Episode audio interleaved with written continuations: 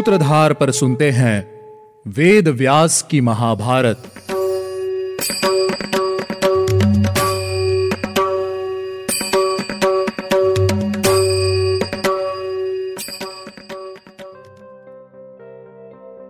आप सुन रहे हैं सूत्रधार प्रस्तुति वेद व्यास की महाभारत और मैं हूँ आपके साथ आपकी सूत्रधार मान्या शर्मा। आज हम शुरुआत करेंगे हमारे सोलवे एपिसोड की।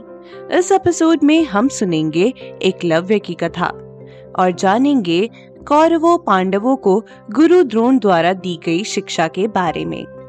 यहीं से शुरू होगी अर्जुन के पराक्रम की कथा। लेकिन उससे पहले चलिए लेते हैं एक छोटा सा रिकैप पिछले एपिसोड में हमने गुरु द्रोण की कथा सुनी। राजा द्रुपद से अपमान का प्रतिशोध लेने के लिए द्रोण ने हस्तनापुर जाने का निश्चय किया। वहाँ जाकर उन्होंने कृपाचार्य के आश्रम में गुप्त रूप से रहना शुरू कर दिया। एक दिन कौरव और पांडव हस्तनापुर से बाहर गुल्ली डंडा खेलने के लिए आए। खेलते खेलते उनकी बीटा कुएँ में गिर गई, जिसे निकालने का उन्होंने बहुत प्रयास किया, लेकिन असफल रहे। तब उनकी नज़र पास में ही बैठे तपस्या करते हुए एक ऋषि पर गई। सभी राजकुमार उन ऋषि को घेर कर खड़े हो गए। वे ऋषि कोई और नहीं, बल्कि भरद्वाज ऋषि के पुत्र द्रोण थे।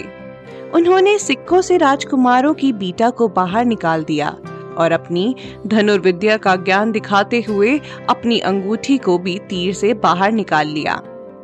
जिसके बाद वे सभी राजकुमार भीष्म के पास गए और उन्हें द्रोण के बारे में बताया। राजकुमारों की बात सुनते ही भीष्म जी को समझ आ गया कि वे कोई और नहीं, बल्कि गुरु द्रोण ही हैं। भीष्म जी ने उन्हें राजमहल बुलाया और उन्हें राजकुमारों का गुरु बना दिया। चलिए, अब जानते हैं आगे की कथा।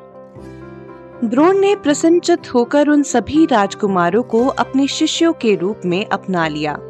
एक दिन अकेले में द्रोणाचार्य ने सभी शिष्यों से पूछा कि शिक्षा प्राप्त करने के पश्चात तुम्हें मेरी एक इच्छा पूरी करनी होगी। बताओ, इस विषय में तुम लोग का क्या विचार है? उस समय सभी कौरव चुप रहे, लेकिन अर्जुन ने उसी समय गुरु का कार्य पूर्ण करने का निश्चय कर लिया। आचार्य ने बार बार अर्जुन का माथा चूमा और अर्जुन को प्रेम से गले लगा लिया। द्रोणाचार्य ने सभी शिष्यों को शिक्षा देनी आरंभ की। उसी समय अन्य राजकुमार भी द्रोणाचार्य के पास शिक्षा ग्रहण करने के लिए आने लगे। वृषणी वंशी और अंधक वंशी क्षत्रिय अलग अलग दिशाओं के राजकुमार और राधा पुत्र कर्ण भी द्रोणाचार्य के पास शिक्षा लेने के लिए आया करते थे। सूत पुत्र कर्ण अर्जुन से हमेशा बैर रखा करते थे और कौरवों के साथ मिलकर उनका अपमान किया करते थे। पांडु पुत्र अर्जुन उन सभी बातों पर ध्यान न देकर हमेशा धनुर्विद्या के अभ्यास में लगे रहते थे। उनकी अस्त्र विद्या में बहुत रुचि थी। आचार्य द्रोण भी उन्हें प्रतिभाशाली मानते थे। आचार्य द्रोण अपने सभी शिष्यों को शिक्षा देने से पहले जल लेने के लिए भेजा करते थे, जिसमें वे अपने पुत्र अश्वत्थामा को बड़े मुँह का घड़ा देकर भेजते थे, जिसके कारण सभी राजकुमारों को कक्षा में आने में विलंब होता था, और वे अपने पुत्र को अस्त्रों का कोई विशेष ज्ञान प्रदान किया करते थे। धीरे धीरे अर्जुन इस बात को समझने लगे और वे अपनी धनुर्विद्या से जल्दी जल भरकर अश्वत्थामा के साथ ही कक्षा में पहुँच जाते थे। इस प्रकार अर्जुन भी अश्वत्थामा के समान हर विद्या के ज्ञानी बन गए। लेकिन जो बात उन्हें औरों से अलग करती थी, वह यह थी कि वे हमेशा अभ्यास में लगे रहा करते थे। इसी कारण वे द्रोणाचार्य को भी ज़्यादा प्रिय थे। अर्जुन को निरंतर अभ्यास में लगा देखकर गुरु द्रोण ने रसोइयों को एकांत में बुलाकर कहा, तुम लोग अर्जुन को अंधेरे में कभी भोजन मत परोसना, और मेरी यह बात अर्जुन को कभी मत बताना। एक दिन की बात है। अर्जुन भोजन कर रहे थे। बड़े ज़ोर से हवा चलने के कारण वहाँ जलते हुए दिए बुझ गए और कक्ष में अंधकार हो गया। लेकिन अंधकार होने के बाद भी अर्जुन का हाथ मुख को ही जाता, जिससे अर्जुन को अंधकार में भी अभ्यास करने की प्रेरणा मिली। उनके प्रत्यंचा की आवाज़ द्रोण ने नींद में सुनी। तब वे उनके पास गए और उन्हें हृदय से लगाकर बोले, अर्जुन, मैं ऐसा करने का प्रयत्न करूँगा, जिससे इस पूरी पृथ्वी पर तुम्हारे समान कोई और धनुर्धर ना हो।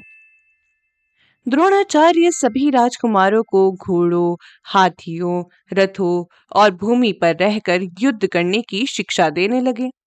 द्रोणाचार्य का शस्त्र कौशल सुनकर कई राजा और राजकुमार भी वहाँ आ पहुँचे।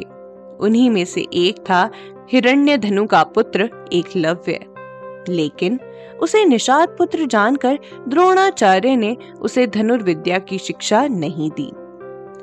कौरवों को ध्यान में रखते हुए ही उन्होंने ऐसा किया। एकलव्य ने द्रोणाचार्य के चरणों में मस्तक नवाकर उनसे विदा लिया और वन में लौटकर उनकी मिट्टी की मूर्ति बनाई और उसी मूर्ति को गुरु मानकर धनुर्विद्या का अभ्यास करने लगे। आचार्य में श्रद्धा और समर्पण रखकर एकलव्य ने अपने अभ्यास के बल से उसने बाणों को छोड़ने, लौटने और उनके संधान करने में फूर्ति प्राप्त कर ली। उसी समय की बात है। सभी कौरव और पांडव द्रोणाचार्य की आज्ञा से रथों पर सवार होकर वन में शिकार करने गए। उन्हीं के साथ साथ उनकी आवश्यकता का सम्मान लेकर एक व्यक्ति उनके रथों के पीछे पीछे आ रहा था। उसी व्यक्ति ने साथ में एक कुत्ता भी ले रखा था। वे सभी राजकुमार शिकार करने के लिए अलग अलग दिशाओं में चले गए। इसी बीच वह कुत्ता निषाद पुत्र एकलव्य के पास जा पहुँचा। एकलव्य के शरीर का रंग काला था और उसके शरीर पर मैल जमा हुआ था। उसने सर पर जटा धारण की हुई थी। एकलव्य का ऐसा रूप देखकर वह कुत्ता ज़ोर ज़ोर से भौंकने लगा। अगले ही क्षण एकलव्य ने एक ही बार में उस कुत्ते के मुख में सात बाण मारे। वह कुत्ता उसी अवस्था में भागता हुआ पांडवों के पास आ पहुँचा। उसे देखते ही सभी राजकुमार आश्चर्यचकित रह गए।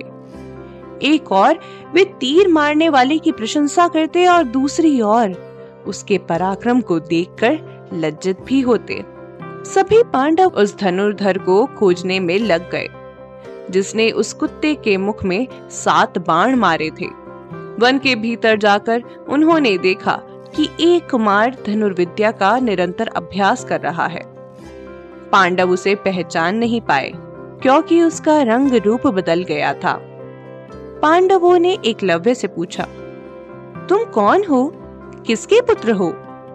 एकलव्य ने उत्तर देते हुए कहा, वीरों, मैं निषाद राज हिरण्य धनु का पुत्र और द्रोणाचार्य का शिष्य एकलव्य हूँ। एकलव्य का परिचय पाकर वे सभी पांडव आश्रम लौट आए और द्रोणाचार्य को वन में हुई पूरी घटना के बारे में बताया। अर्जुन बार बार एकलव्य के कौशल को याद करते हुए एकांत में प्रेम पूर्वक द्रोणाचार्य के पास गए और उनसे कहा, आचार्य, आपने मुझसे कहा था कि मैं सबसे श्रेष्ठ धनुर्धर बनूँगा और आपका कोई भी शिष्य मुझसे बढ़कर नहीं होगा। फिर निषाद राज का पुत्र मुझसे बढ़कर कुशल और पराक्रमी कैसे हो गया? अर्जुन की बात सुनने के बाद द्रोणाचार्य दो घड़ी तक कुछ सोचते रहे और फिर कुछ निश्चय करके वे अर्जुन को साथ लेकर एकलव्य से मिलने के लिए गए। वन में पहुंचकर उन्होंने एकलव्य को देखा। एकलव्य उस क्षण भी हाथ में धनुष लेकर निरंतर अभ्यास कर रहा था। अपने गुरु को आता देख एकलव्य को बहुत खुशी हुई। उसने अपने गुरु का आदर सत्कार किया। उन्हें उचित आसन पर बैठाया, उनकी पूजा की और स्वयं को उनके शिष्य के रूप में, उनके चरणों में अर्पित कर दिया। फिर वह हाथ जोड़कर उनके सामने खड़ा हो गया। गुरु द्रोण एकलव्य के आदर सत्कार से बहुत खुश हुए। द्रोणाचार्य ने एकलव्य से कहा, वीर यदि तुम सच में मेरे शिष्य हो तो मुझे गुरु दक्षिणा दो एकलव्य ने कहा, भगवान, मैं आपको क्या दूँ? स्वयं आप ही मुझे आज्ञा दीजिए मेरे पास ऐसी कोई भी वस्तु नहीं है, जो गुरु दक्षिणा के रूप में मैं आपको दे सकूँ।